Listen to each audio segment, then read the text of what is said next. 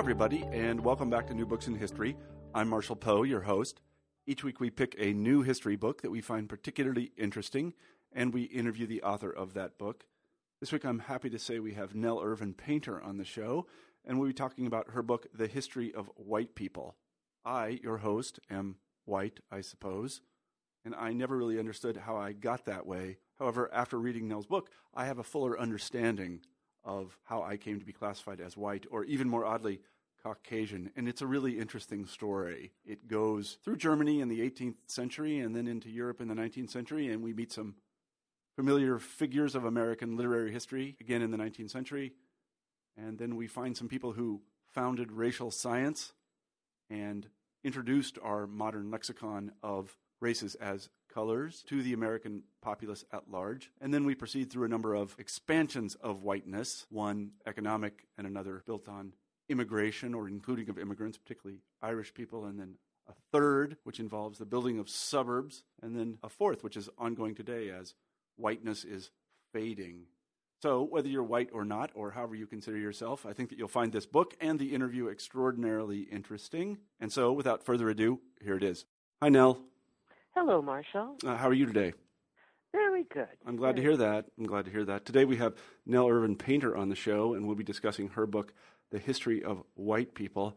I found the book uh, both very enlightening and um, very entertaining as a white person myself. I had no idea uh, that my very distant um, forebears didn't consider themselves white. I kind of had an inkling of this, but um, I didn't know. I should also say that uh, Nell wrote uh, uh, an earlier book about a place called Nicodemus, Kansas, which I used to visit as a uh, a young person growing up in Kansas. Um, it's called the Exodusters, isn't it?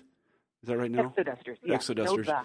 yeah, yeah, right. So anyway, you go, go out and buy that book. I think no books go out of print anymore, but I'm certainly after I discovered that she wrote it, I'm certainly going to go out and get it and read it because, um, you know, as I say, it was a, uh, it was really eye opening for me growing up, as I say in the Midwest, to see that this. Um, this this community where I, I would not have expected it. But anyway, today we're going to be talking about the history of white people. And Nell, why don't we ask you to begin the interview by saying a few words about yourself. Okay. Uh, I am from Oakland, California. Uh, I just came back from Oakland, California, where my 92 year old father still lives. Wow. yeah. um, I am very much a Californian uh, in the sense that uh, Californians are kind of irreverent. And if you found the history of white people funny, I think that's the Californians speaking. Um, I did my first degree at the University of California, Berkeley, the only place I ever wanted to go to college. Uh, I kind of grew up on that campus. My father was chief technician of chemistry for many, many years. Really? Wow. And uh, then we went to um, Ghana uh, to make the African Revolution. Mm-hmm. Um, I did a um, master's degree at UCLA in African history and I did a PhD at Harvard in American history. Mm-hmm. Um, how's that? Or do you want more? No, that's terrific. Oh. That's absolutely that's absolutely terrific. Can I? This is a little bit tangential, but uh, since I'm so so interested. Um, in a kind of very self-serving way in this particular book, how did you happen upon uh, Nicodemus, Kansas? Oh, um, well, the story Exodusters starts in the South. Uh-huh. Uh, it's right after Reconstruction, and for very good reason, um, many black Southerners feared they were to be re enslaved. So uh, they decided to leave. And the place they wanted to go to was the place that was famous for being uh, free Kansas. Because right, remember, yeah. before the Civil War, there was uh, a big fight over Kansas yeah. with John Brown. Was mm-hmm. Kansas going to be a free state or a slave state? and Kansas did not become a state until it could become a free state. Mm-hmm. So Kansas was known as Free Kansas, and that's the place where people went. Mm-hmm. Um, many of them, uh, they went up the river, up the Mississippi River uh, into um, Missouri, the Missouri River.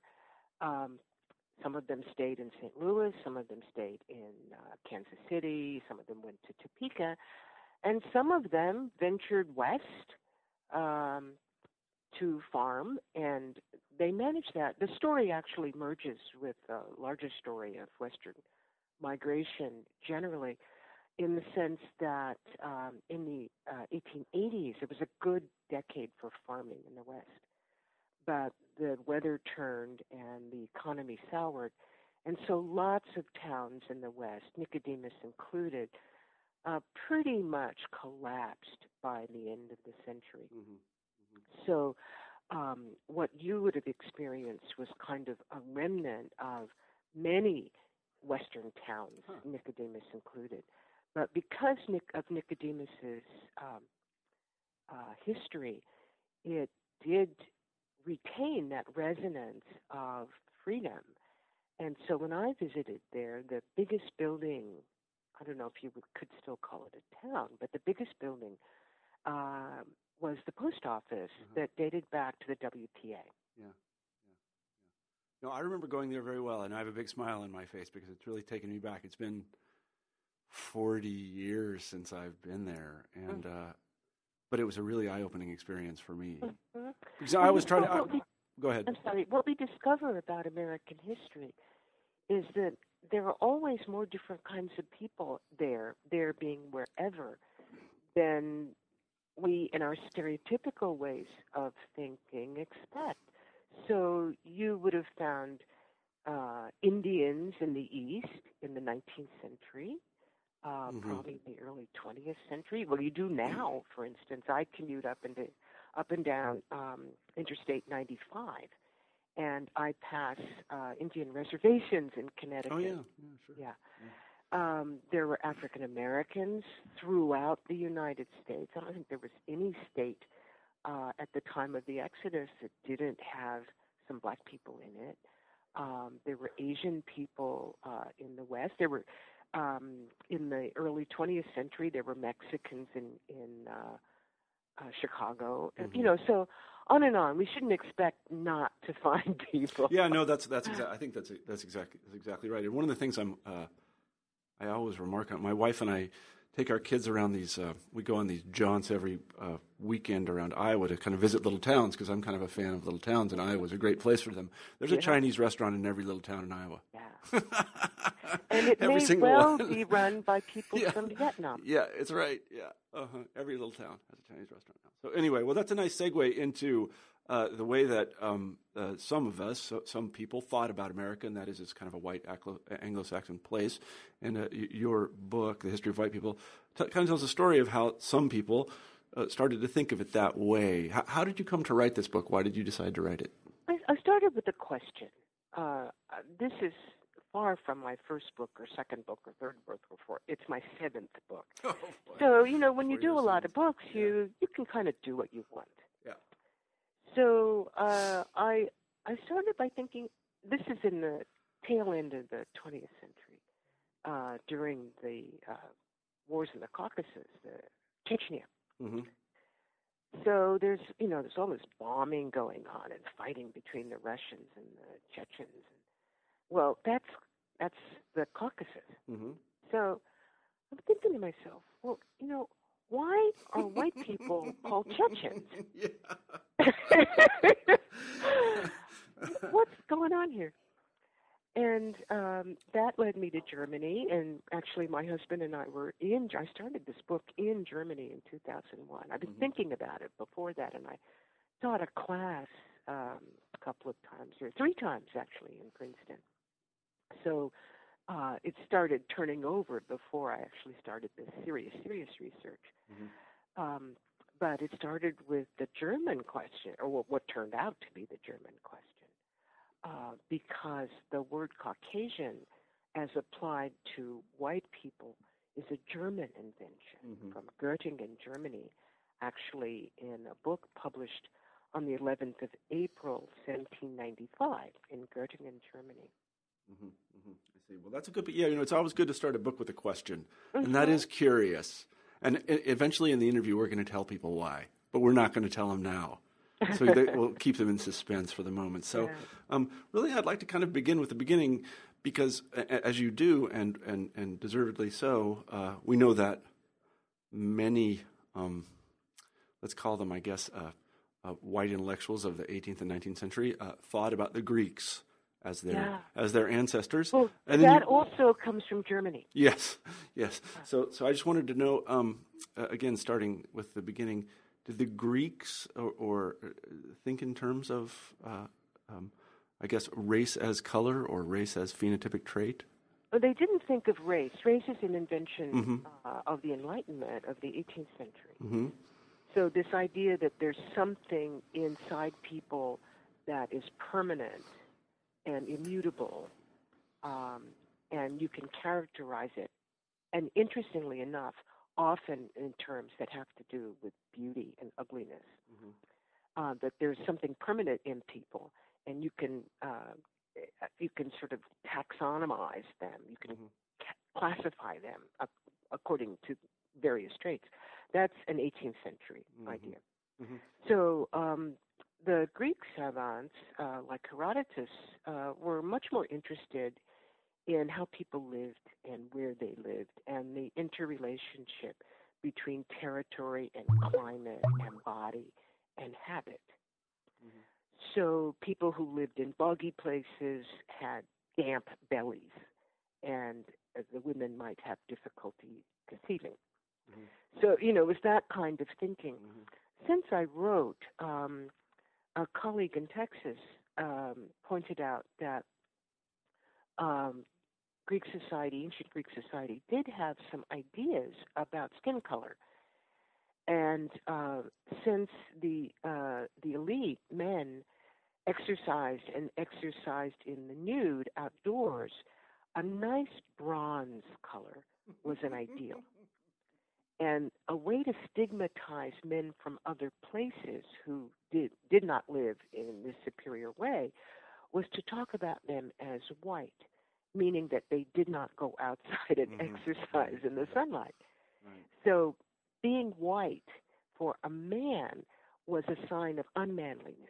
Mhm. Now, for women, it's different because uh, if you're part of the elite, you want to keep your women out of the fields. Mhm. So women get darker in the fields, so uh, lightness is good for women as a sign of uh, leisure class status, Mhm. being able to stay inside, but not for men. That's At right. any rate, uh, the idea of race and the idea of whiteness as beauty comes much later Mhm. than the ancient Greeks. Mhm. Well, let's just stay with the Greeks for a moment. They, of course, kept slaves. I think most everyone knows that.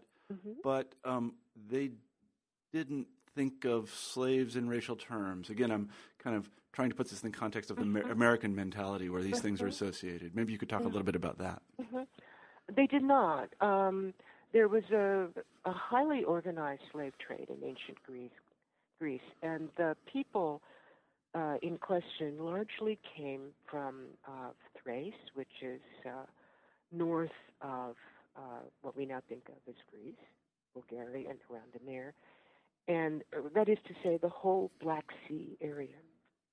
This was a region that was not ruled by strong kings and the people were poor. So um, the condition for being enslaved is being poor and vulnerable. And the people who slave or who do enslave or who participate in slave trading don't care what color you are or uh, where you come from as long as you're cheap and available. So the historical slave trade into the developed Western world, that is to say, first ancient Greece as um, as a, a wealthy uh, area, and then ancient Rome, and then after a very long time uh, during the Dark Ages into the West. Those are the poor, vulnerable people, and the source is the area around the Black Sea, Mhm. which finally gave us the word slave from the word Slav. Mhm. Mhm. Yeah. Well, and that will be an association that um, that is the association between the kind of Dnieper River Valley and that uh, northern littoral of the Black Sea. That association between it and slavery will last a thousand years. Yeah, Um, it lasts into the period that I study, which is the 17th century. Yeah. Um, so yeah, that, that that was where it they. actually went on uh, until the Ottoman Turks outlawed it in the late 19th and early Uh-huh, 20th yeah, centuries. yeah. and the turning point really is um, when the Ottomans took over the Eastern Mediterranean, which had been the area of uh, sugar culture. Mm-hmm. So, if, if we want to look at the genesis of our association of Africa with slavery, we need to look at sugar and Brazil and the Caribbean and the United States, Mhm. um, Yeah. cotton. That is to say, plantation agriculture in the New World. Mm-hmm. So the relationship between slavery and Africa turns on New World plantation agriculture. Mm-hmm, mm-hmm, exactly. So let's move on past the Greeks uh, and their slave trade. By the way, most people don't know that there were Greek colonies in the northern, um, the northern coast of the Black Sea, and they still retain some of their names. If you look at the Russian names, they're actually Greek. They're actually Greek. Yeah, that's right. So, and because that's there were slave traders up there, and they also, well, they did a lot of other things as well, but there were slave traders. And it's interesting because the Vi- well, what we call the Vikings were the people that would come through, and they would capture these slaves, and they would sell them to the Greeks or the Byzantines at the time. Yeah, well, the Vikings are latter day comers. The Greeks had, uh, had organized it right, long yeah, before. That's right. Yeah, that's right. So let's let's move on to the Romans, and I want to talk about one Roman in particular, uh, and th- and that is Tacitus. I think most people read Tacitus in college still. I don't know, do they? But uh, he Uh, had I it on. I don't think I don't people think read do. anything Oh, really? anymore. I, don't know. I read Tacitus in college, uh, but so he had it on for the Germans. He thought of the Germans were uh, kind of wonderful. Uh, did what what kind of uh, uh, sort of uh, uh, I don't know what to say typological or, or classificatory consciousness did the Romans have, and what was it with Tacitus and the Germans? Well, Tacitus is one thing, and we read backwards. Tacitus was one of a handful of uh, Roman Romans who wrote about the Netherlands. That is to look. I'm sorry. Netherland means lower area, so I don't mean that. I mean the far off reaches. Um, the best known, actually, is Julius Caesar, who uh, had a lot more standing and a lot more experience um, in what is now Gaul and the conquest and the northwestern reaches of the Roman Empire. But Tacitus became important, and here I have to go back to the Germans um, with German nationalism. Uh, German nationalists in the 18th and 19th century, particularly the 19th century, wanted to glorify themselves. They weren't the the home of civilization. They weren't Greece. They weren't Rome. They weren't even France. So they had to find something that was handsome and wonderful and good, and they found a, a version of manliness, which appears in Tacitus. So they go back to Tacitus, who talks about how rough and tough and manly um, these barbarians were. And that touches a strain that I found running through uh, Western writing around masculinity. Mm-hmm. And that is um, a theme of suspicion of civilization. Mm-hmm. Civilization makes men soft, and barbarism keeps them hard. Mm-hmm. So Tacitus um, is writing in that vein to critique his fellow Romans who have gotten soft. Mm-hmm. You know, look up there in the far reaches and you find these really manly men, Yeah, no. Germans. Yeah, no, that's exactly right. And then, of course, it's revived by classical scholarship, and the Germans are great at that. Uh, so, which is, I, I don't know, maybe it somehow infiltrated our own educational system. Actually, in the early 19th, late 19th century, when Johns Hopkins was founding the first graduate schools, they, they called it the German system. Yeah. Yeah, that's right. So you'd have to, you know, all Gaul is divided into three parts and that kind of thing. Um, so let's actually move on a little bit past the uh, the Romans and Tacitus, which provide ample material for these Germans when they're inventing whiteness too. You have a couple of really interesting chapters on something that I think is overlooked, especially in America, because of our um, perhaps apt focus on African slavery, and that is white slavery. Yeah, that was um, quite a learning experience for me. I did not know I was going to write that. Uh, I think it's really two chapters, two chapters, yeah. that, that ends up. Um, the first on just the historical uh, background of slavery before the European discovery of the New World, and that is the the slave trade that we've been discussing from the Black Sea area. And the second is the whole elaboration of the idea of beauty uh, as a racial trait. Now, this is comes um, it flowers during the Romantic era with seeds in the Enlightenment, and the idea is that um, one racial group or variety, people have different ways of, of using words to to taxonomize. Mm-hmm. Um, that it's not just head shape or height or pigmentation, it's also beauty. Mhm. That the better people, the smarter people, the superior people are beautiful or beautifuler than the other people. Mhm. And for um, Göttingen, for um, Johann Friedrich Blumenbach, who Mhm. started this with Caucasians, he just goes into hymns of beau- of glorifying the beauty of the figure that that uh, determined him to call uh, white people Caucasians, and that is a skull. Yeah, I was going to say it's not that attractive, really, if you see Uh, it. It's, it is actually it is a very beautiful skull, and the the image is entitled "Beautiful Skull." Yeah. Beautiful, my beautiful skull. The skull is beautiful because it is intact. Uh-huh. The teeth are intact. The skull isn't, you know, it's not beaten up or mashed or broken or anything like that. So it's the skull of a young person.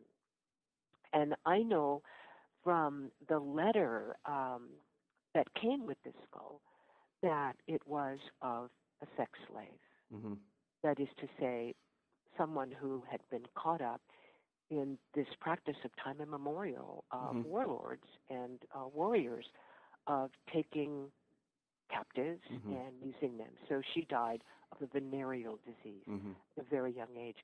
So at any rate, this is all to say that the one of the roots of classification goes into this slave trade Mhm. and into beauty and into the figure emerging in the 19th century in French academic painting as the odalisque, hmm the slave girl. Yeah, the slave girl. So let's uh, before we go to the Odalisque, let's talk a little bit about um, Johann Friedrich Blumenbach, who's an Mm. interesting character, and it is uh, it is he who uh, makes um, people who look like me not Kansans but Caucasians. So maybe Yeah. you could talk a little bit about him. Blumenbach is actually fascinating. I could have written a whole Yeah, book no, you really could. He, yeah, Um, Blumenbach was uh, a medical doctor, uh, PhD in Germany, uh, wrote the, the first edition of his thesis on the varieties of mankind in uh, 1775, revised it in the 80s, and then uh, in the third edition, 1795, attaches the word Caucasian to his classification of the varieties of mankind. Blumenbach himself uh, lived at a time of agitation over the Atlantic slave trade, and he was aware of the the growing identification between Africans and slavery. He also had a colleague named Christoph Meiners, who uh, was also interested in the classification of mankind. Uh, had a much simpler classification than Blumenbach. Blumenbach said there are five varieties. Meiners said there are two the ugly and the beautiful. and uh, this is one characteristic of racial classification. There was never an agreement on the number yeah. of races or varieties, and there was never, is never, an agreement on how you tell. What do you measure? So for some people, it was um, the head shape. For some people, it was the volume of the brain. Uh, for some people, it was height. Um, one of the reigning experts of the turn of the 20th century, a man named John Beddoe, a British um, taxonomist, um, was very big on pigment and was convinced that the Irish were darker than the English hmm and classified his cla- his classic book is the races of Britain, the Mhm. race as plural Yeah. of Britain, Right. and he has uh, a map with the index of nigrescence, that is to say, Yeah, the index of yeah, darkness of the British population. Uh-huh. Uh-huh.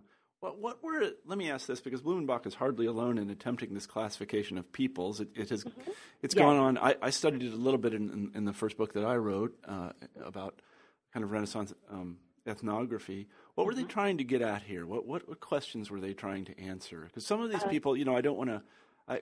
I don't want to give the listeners the impression that some of them weren't kind of serious, because they were. And what, They were what were very they, serious. Yeah, what were they trying to do? In a word, science. Yeah. They were trying to do science, which meant measuring things and classifying things. Yeah. So the great forerunner is Linnaeus. Uh, the sort of uh, definitive version of his book is 1758. Mm-hmm. So um, for Linnaeus, there were four races. Uh, and I don't think he called them races either. People writing in Latin, so it's varieties or types or whatever. Mm-hmm. Um, but Linnaeus classified everything, everything Mm-hmm. in the world, and people were just one tiny little corner. So um, classification is what was going on in the Enlightenment in the 18th century, and classifying people was one part of that larger undertaking. Mm-hmm. Mm-hmm. And this eventually becomes anthropology. We'll come to that in a, in a second. But um, I want to talk a little bit about uh, one of the uh, what I thought was really a quite revealing um, chapter, and it was one that, uh, that I think I will mention to all of my students um, hereafter, and that is about how these notions of racial classification, and particularly um, Anglo-Saxon superiority, seep into the American context and eventually show up in some odd places, like the writings of uh, Ralph Waldo Emerson. Yeah. Um, this is something else I never expected when I started. Me neither. I So, never planned to write about Emerson. Yeah. Um, but Emerson turns out to be a key figure uh, for two, well, for many reasons, but the most important is his towering status in 19th century, oh no, not just 19th century, his towering status in American letters. Mhm. So Emerson is a figure of enormous power intellectually. And the second is what you put your finger on is Emerson's point, um, his situation in the transit of ideas about the classification of humankind from Germany into the United States and into the sort of American psyche of who we are. And uh, that goes very much from Germany and people like Blumenbach through another key figure whom I never expected to write about, and that's Carlyle. Mhm. Uh, Carlyle and Emerson were very big friends uh, throughout their lives. They were mostly friends uh, as an epistolary uh, friendship, but they did meet and they did like each other very much. So Carlyle taught Emerson about Germans and about German ideas, and also Emerson's aunt, uh, Mary Moody Emerson, also taught Emerson uh, about German ideas. And the key figure there is uh, Madame Germaine de Stael, whom Mhm. I also didn't know I was going to be writing about. Yeah. Yeah. That's right. So, how did? Let me ask a quick question. I kind of forgot to ask it. How was it that uh, Anglo Saxons uh, came to be identified with um, white people, especially in America? Why Anglo Saxons? Why not Jutes or something? I don't know. What is it, Slavs or Um, it, somebody? Yeah. Oh, oh, could be because Slavs are poor people. Yeah. So um, the genealogy of superior white races Mhm. goes from uh, Teutonic to Saxon to Anglo-Saxon to Nordic. Mhm. So the first one, since all this comes out of Germany, ha Germans are the best and smartest and most beautiful people. Mhm. Um, but there also were a lot of poor Germans in Yeah. the United States. And uh, in Emerson's America, the elite were not Germans themselves. And Emerson had a rather, Emerson was not that crazy about actual Germans. I mean, he did love one actual German, and that was Goethe. Mhm. And he actually named the family cat Goethe. oh my goodness. I'm going to mention that at cocktail parties. Trust me. okay. One good line. Yeah. Um, but he, he wasn't inter- he never went to Germany. He Yeah. wasn't interested in actual Germans. Um, the here's a man writing in the middle of the 19th century, which is the the, the apogee of British power, of English power. So uh, his route into white superiority, and when I say white superiority, I mean superiority among the white races, plural, is the English side, Anglo. Mhm. So Emerson put together the Teutonic with the English and got first Saxons and Anglo Saxons. Mhm. So the idea of Anglo Saxons, that doesn't make any sense except outside the English speaking world. Mhm. It's a it's a concept that flourished in in Great Britain and in the United States. Mhm. Where the Saxony of Saxons is remained kind of a mystery. Yeah. Um, there is a lower Saxony, Niedersachsen, uh, which is literally lower in the sense Yeah, of closer yeah. to the Low Countries. Yeah. Um, and Hanover uh, is the the capital of that lower Saxony, so that there is a relationship between Niedersachsen and um, the English uh, aristocracy. But the Saxony that was in the news uh, during Emerson's time is way over in the east, and it's around Dresden Mhm. and Leipzig. Mhm. Uh, uh, these are that's where the real and, and Weimar, which was where Goethe was. Mhm. So the real Saxony of Goethe's time, of uh, Emerson's time, is the Saxony of the East. Mhm. Mhm. But the place that kind of looms large in this made-up geography of Anglo-Saxons is actually in Denmark. It's Jylland, Mhm. which is southern Yeah. Denmark. Yeah. So it's it's it's crazy. It's a Yeah. cockamamie scheme. Yeah, yeah. But uh, so th- this is all kind of a reflex of um, of nationalism and romanticism. Then can we boil it down to that? Yeah. So uh, the, I would never boil things. okay, all right. I did, I did that. You did it. I'm sorry. I, I'm a big boiler. I like you know, Yeah. boil the ocean. That's what my boss used to say. So the uh, um, so it's it's about at this point that Americans become concerned, and I think English people as well. I'm thinking particularly of um, uh, uh, Darwin's nephew, whose name now escapes me. Um, uh, uh, you know just who I'm talking about, but it'll come to me in a second. But anyway, about about uh, race mixing, and they're worried about the dilution of the Anglo-Saxon race as they understand it. Yes. Uh-huh, and- yes. And and for people who were really worried about the Saxons, the great threat was the Irish, Uh-huh. who belonged who were supposed to belong to a different race. They were supposed to belong to the Celtic race, an inferior ape-like race. The Irish were poor, vulnerable people. And the Irish in the 19th century were afflicted, well, they were afflicted by politics, political economy, um, which produced the potato famine Mhm. and the widespread immigration with an E, that is, leaving home. And so for Emerson, um, and in my book, I include uh, cartoons from the mid 19th century showing the Irish as the poor whites uh, with all the bad habits of poor people. So um, for mid 19th century American politics, um, the Irish are a problem and they are a racial problem. Mm-hmm. Mm-hmm. Yeah. No. And there, and there are a number of. Uh, well, we'll come to that in a second. I want to. Um, one of the the interesting moments in the development of whiteness, and I guess uh, race theory in general, is the attempt to find some objective measure of a person's um, mm, uh, identification with one of these classifications, and that. well, and it's I think. a, a, a, search for a group's worth. hmm hmm And what, I'm thinking particularly of the uh, science, and I would suppose art of craniometry.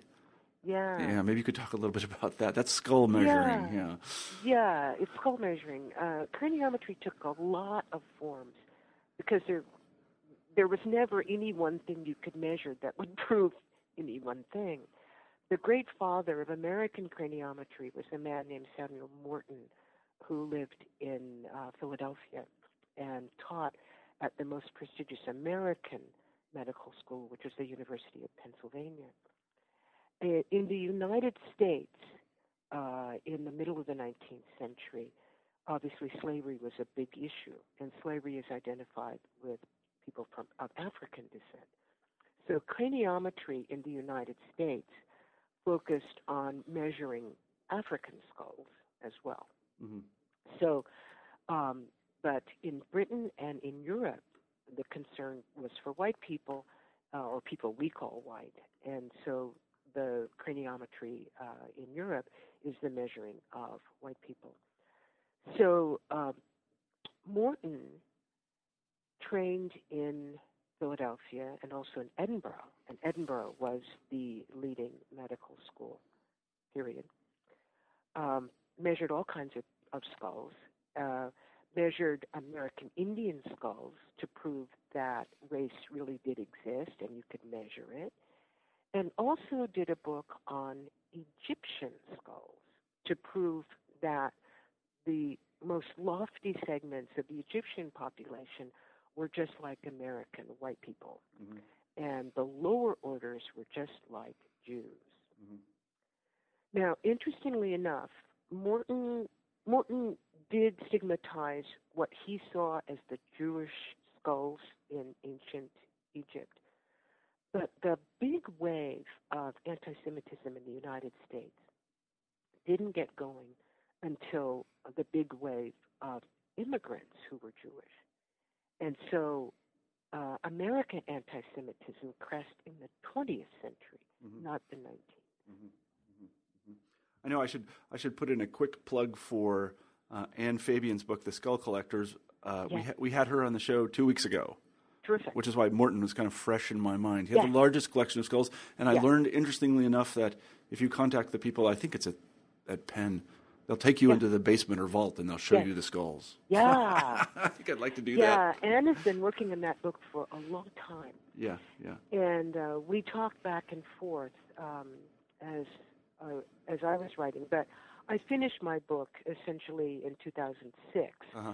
uh, in 2008. I'm sorry, and so I was not able to take account of her most recent book, but um, Morton is a is a crucial figure yeah, for yeah, the absolutely. American scene. Right. So you mentioned the relation between waves of immigration and I guess I would call it um, waves of anxiety among these uh, Anglo-Saxonists. I don't know what to what to call them. Um, well, I, I would I would actually generalize waves of immigration in uh, leads to waves of racialization.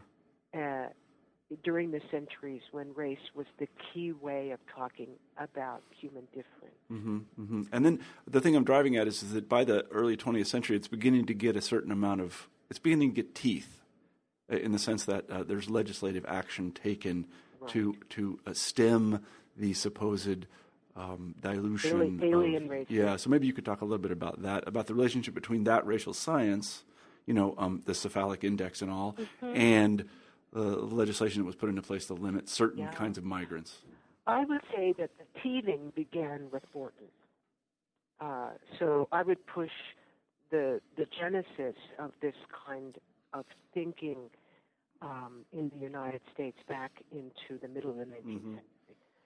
So, um, because that's when the first great wave of impoverished immigrants comes, that is mm-hmm. the Irish.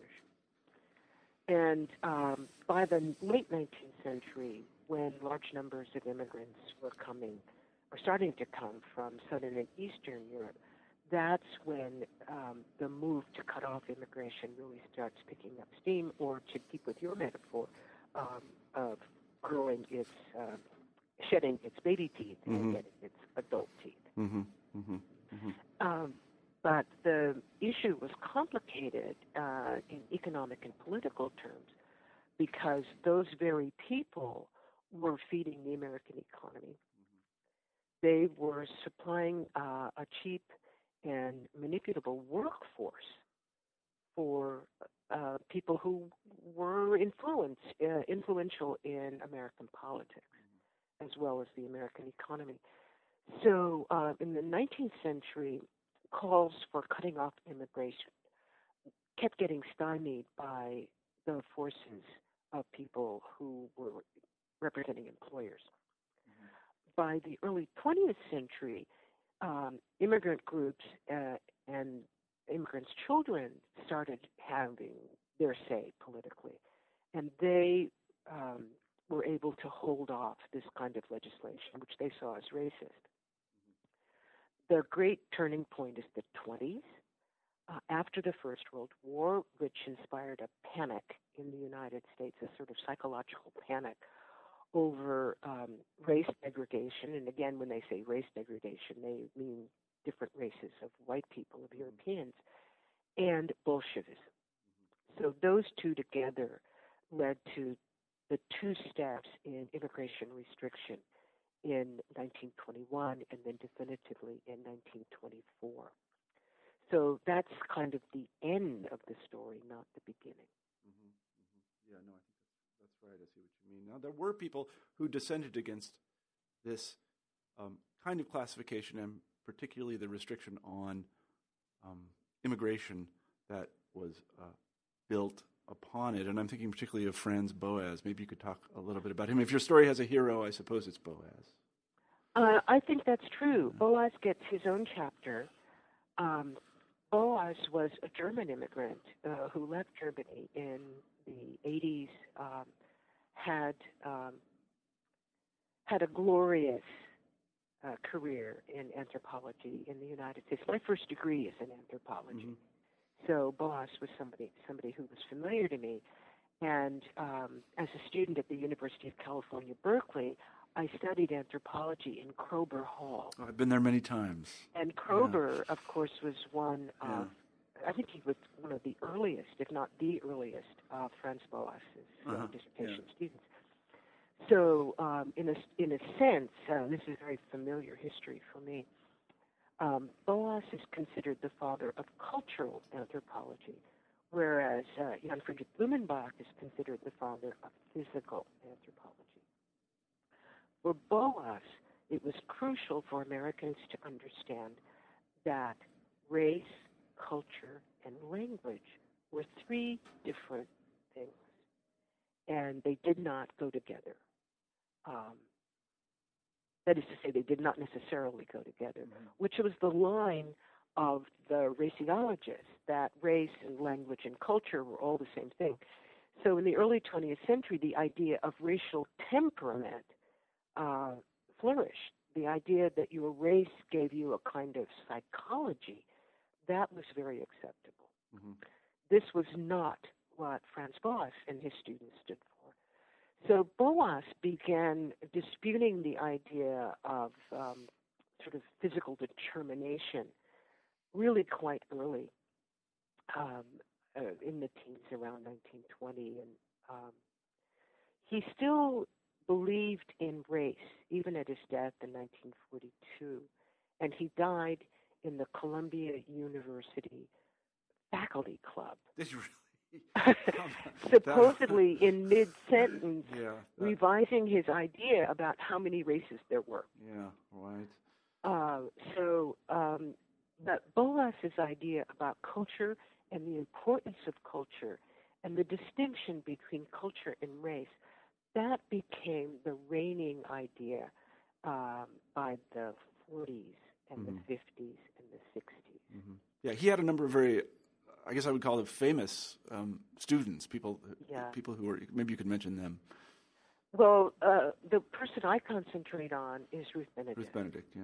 Yeah, but um, others uh, were very important in making that distinction, yeah. and even using craniometry against the craniometrist yeah. to show, on the IQ test against the IQ testers who wanted to show that there was a racial side to IQ. Mm-hmm. Yeah, I want to mention actually while we're on IQ testing and things that uh, crani- craniometry wasn't yep. the only way in which uh, the racial scientists attempted to discern. Yeah, craniometry was bigger in the 19th century, and IQ testing after the First World War. Mm-hmm. Yeah, that, and then the discovery of these degenerate, what they call degenerate families, and some mm-hmm. sort of heritable characteristics uh, Yeah. among among groups of people that led them to crime and things like this. And this this led to another very interesting connection. We've talked a little bit about the legislation and how it was based to some extent on racial science, but there was also eugenics, which is a fascinating and I'm I Ah. fear kind of forgotten moment in American history, and because it relates to some of our heroes. You know, you mentioned Margaret Sanger. as- Yeah. yeah. So maybe you could talk a little bit about eugenics. Eugenics um, was about, um, in shorthand, breeding better babies, Yeah. Uh-huh. uh, improving the stock. That's the word that the eugenicists used all the time. So eugenicists saw people um, in the same way that they saw livestock, really. That breeding was was everything. Mhm. And some of them uh, were really kind of pernicious figures. Um, but the point with eugenics was, uh, as it emerged in the 20s especially, was not so much against people of color, not against black Yeah, people, Yeah.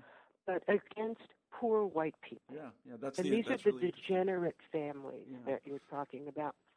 And degenerate families, excuse me, was a way of talking about people with impeccable Anglo-Saxon lineage who were physically not up to it. Um, so they were degenerate families, that is to say, that they were hereditarily inferior. Mhm. Um, it was hereditary, Yeah.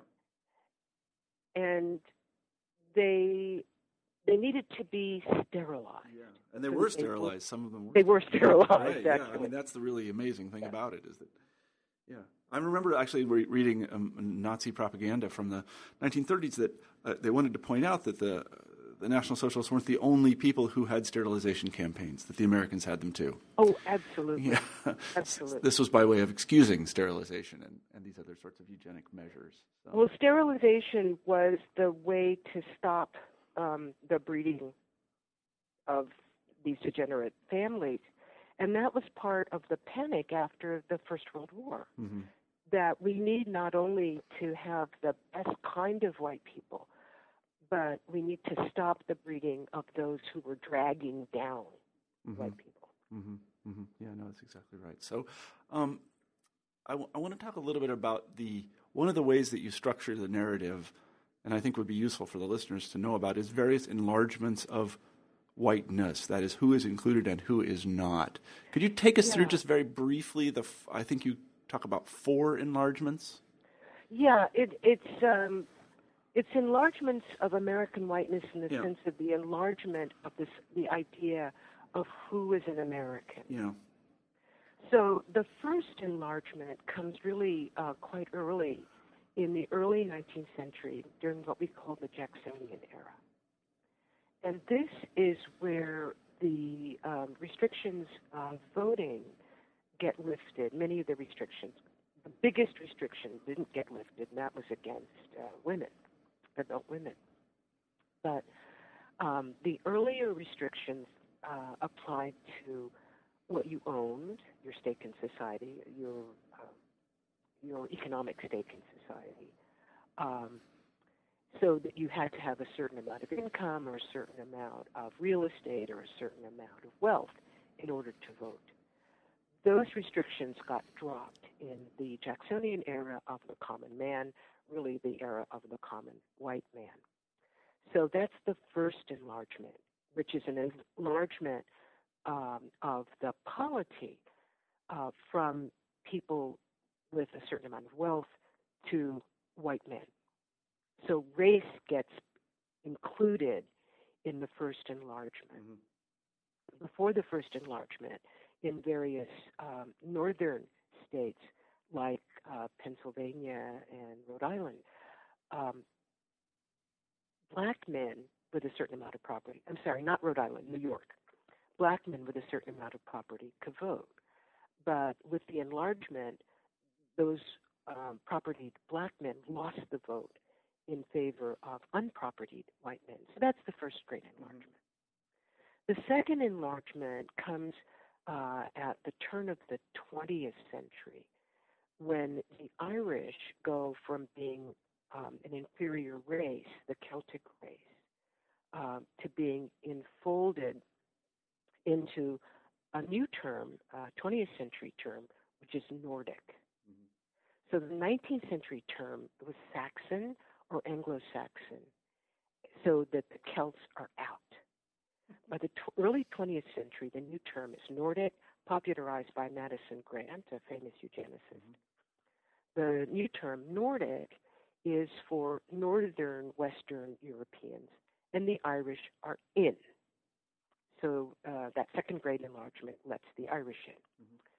The third grade enlargement is, occurs, uh, starts with the mobilization, the political mobilization of the New Deal in the 1930s, uh, picks up steam during the mobilization of the Second World War, and really crests with the um, FHA and the federal mortgage lending uh, policies that created the suburbs, which become white territory, and the cities, the inner cities, as we say, which became black territory.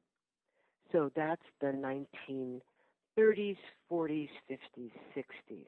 And remember that fair housing legislation that says that discrimination in housing is illegal, that does not date until 1968. Yeah, yeah. So my own family uh, in Oakland, California, was never able to get an FHA loan. Um, not because we were not upstanding good people and my father didn't have a steady job. My father had a steady job, but because we were house hunting while black. Mm-hmm. I'm sorry, I've never heard that one before. That's good. That's not funny, Marshall. I know it's not, but it's. Yeah. A, I never heard that one before. I've heard driving while black, but not house hunting while yeah. black. You know, I mean, so, by the, I should also, uh, I should also say, by the way, we have Colin Gordon here in the department, and he studies exactly this: these racial yeah. covenants in the 1950s and 60s, yeah. and studies. Yeah. Yeah. yeah. So. Yeah. So um, it was perfectly legal to deny people um, mortgages backed by the federal government. Let me tell you why that was important. Uh, you understand the discrimination part, but why is an FHA loan important? Um, federally backed loans were important because, first of all, you only needed a small down payment, not half or a third whatever, 10%, 20%. So, small down payment. Uh, second, uh, low interest rates. Third, fixed interest rates. Mm-hmm. And you know, in our recent uh, history will tell us why that's important. Mm-hmm. And long term, so that usually it was a 30 year mortgage. And so you paid it off in equal increments instead of having a gigantic balloon payment at some point when you just would have to come up with thousands and thousands of dollars. So these were really important economic steps.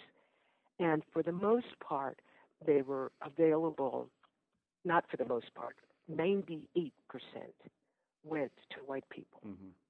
The most part is largely to the new suburbs. The best known is the Levitt towns, Levittown in Long Island, Levittown, Levitt towns plural in Long Island, and Levittown in Pennsylvania, mm-hmm. Uh, starting in the 50s. They are still largely white mm-hmm. territory. Mm-hmm. The the fourth enlargement um, is not so much of whiteness because whiteness is be- becoming less salient. Uh, and we're living in that at the present time. And that's when, well, first of all, two things were going on starting in the 60s. One is desegregation, which meant that that um, opportunity was more open to people of African descent so African Americans could begin to break out or come from behind the veil and uh, start to get rich, mm-hmm. start to go to Ivy League schools. That's one part. The second part, which is probably more important, is the revision of immigration laws and the opening of immigration to people from the Western Hemisphere. Mm-hmm. And that means largely Latinos. And as we know from the U.S. Census, uh, Latinos or Hispanics can be of any race. Mm-hmm. So um, vast numbers of pe- people who consider themselves of Latino heritage, will not check a race Mhm. on the census or do not think of themselves as belonging to a race.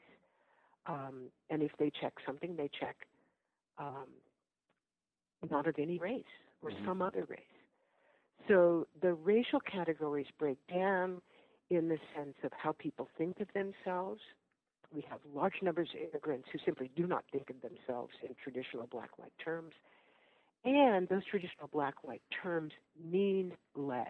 hmm hmm Yeah, no, I think that the, I think they do. One thing I was going to mention, just personally, is that, and this bears on your point about, I guess, the fading or the changing of what whiteness means. I know that when I am given the opportunity, as we often say, to check the box, and it says white or Caucasian or something, I feel very uncomfortable about it. Yeah, this is a problem that some white people have. I, I really do. I mean, I check it because I know I probably should, but I feel very. Well, you know, really nobody's standing over you. Nobody's saying you. You could check black if you Yeah, wanted. I We need more black people. It's funny because my friend, uh, I have a friend, Adam Weissman, who's a really very funny guy, and uh, he would. Uh, this was actually at Harvard, and he would walk around saying that he was African American, and I and I said, Adam, how can you be African American? He said, Well, you know, according to the census. Uh, this is your it's your right to declare any race you like, Yeah, and I yeah, am African American. And I yeah. said, "Great, Adam, that's terrific." But the big thing is that he needs to say that all the time. Yeah, I don't think he does. No, yeah, I don't think Adam. No, I don't think Adam does that. Yeah. Yeah. So anyway, but I, yeah, yeah, that is a. It's a very interesting thing, um, because, and I think it's particularly true of people who uh, look like me. I don't know what to call people who look Mm-hmm. like me, but we are very uncomfortable in the American context with trying to think Yes. about ourselves in racial terms. Yeah, It's kind of. you, you could call yourselves white people, or you don't have to. I just sound from You know, Kansas. um, so sometimes I'm asked if I believe in uh, reparations for slavery and Uh-huh. segregation, and I say yeah. And um, but part of the, the the material part of the reparations would go to institutions. hmm But in addition, I want every person who identifies as African American to have access over his or her lifetime to a therapist. yeah, from your mouth to God's ears. Yeah, because living in a racist society drives you crazy. Yeah, no, it really And I, does. I was I was on radio uh, on television here in Newark one time, and um, one of the hosts, uh, who used to be Italian American, uh, said, "Well, I need a therapist," and I said, "Well, if you just declare yourself as an African American." You know, we could have a list of African Americans, and you could declare yourself one, and then you could have a therapist. But the thing is that most people don't want to be African Americans all the time because Yeah. it's really inconvenient. No, I think that yeah, I think you're absolutely right. It's a it's a lot of pre- it's a lot of pressure. I think I know that you know I kind of again just growing up where I grew up in, in Wichita was not a you know it was a segregated city, but it was a, about fifteen percent black, and um, I played a lot of sports. So and not to kind of beat the stereotype, but there were lots of other guys who were my friends who were black, and I just remember they were it was kind of uncomfortable for them. And, and oh, it's it's inconvenient. It's exhausting, Marshall. It's absolutely exhausting. Even in our enlightened times, it's exhausting. Well, and I think about the person, I won't mention his name, but he was an idol of mine, and he was an, a, a black guy that I knew and one of my really good friends, and he was the best athlete in my, um, in my high school. And I really felt very privileged to be his friend because he was just so much better at everything than I was. And I, you know, his story is not a happy one. I read about him in the newspaper, if you know what I mean, and it, he did not turn out well for him. And he was Yeah, really, had he been a white kid, uh, you know, it would have been the Ivy League and Golden Boy. to be a white kid of a certain standing. No, that's right. Let's not glorify Yeah, no, the no, sort of no. poor white people. No, no, not at all. I agree. Yeah. I agree. Um, one of one of the points that I'd like to make that I learned in my book, uh, and this is this is going to sound really obvious, but it, it's something I had to learn, is the importance of seeing what we have in common. Um, because race is used to stigmatize people largely, um, and when it's not used to stigmatize, it's used to overcome stigmatization. So we have um, black power, which is not a stigmatizing, but a, an attempt to overcome Mhm. stigma. So it, it's a way of dividing people. hmm hmm So I now feel that we need to de emphasize racial difference and Mhm. look at what goes across the color lines.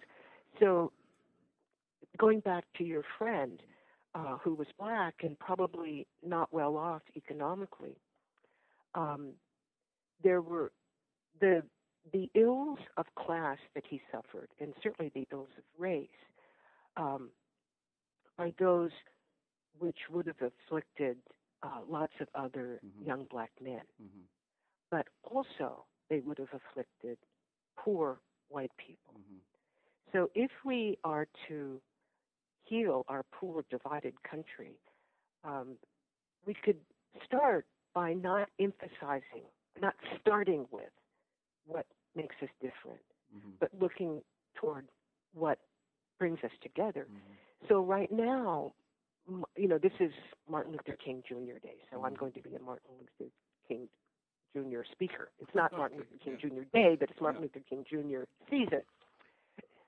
So, child poverty. Child poverty hits black families the hardest because black families are the poorest. Uh-huh. But child poverty hits a vast uh, cohort of American children of every background. hmm So I would like us to work on that hmm it, rather than go around cutting ourselves up by race or by ethnicity. Mhm, mhm. Well, no, I agree completely with that. You know, just uh, I, I believe it's in two days. The Iowa legislature is going to meet, and they, um, the Republicans recently, not to name names, but uh, took control of the legislature here, and they're going to cut a uh, a, a preschool program that gives all Iowa uh, kids um, preschool, um, regardless of income. And I think that's about to be axed. And I can't say that I'm particularly for that. So sad. Yeah, That I'm not, so I'm not- sad. yeah, and I'm a reasonably conservative person, I'll tell you, but that one I cannot buy. No, that's no good. No, and I agree with you completely, and I think most people do. It's just it's a matter of uh, how you get there, and and I don't really know. I mean, I very much admire Obama and the way he talks about these things because I think that he he is farther along the road than almost anybody I know. Um, And actually, I do know him a little bit, oddly enough. I used, to, Ah. I used to play basketball with him.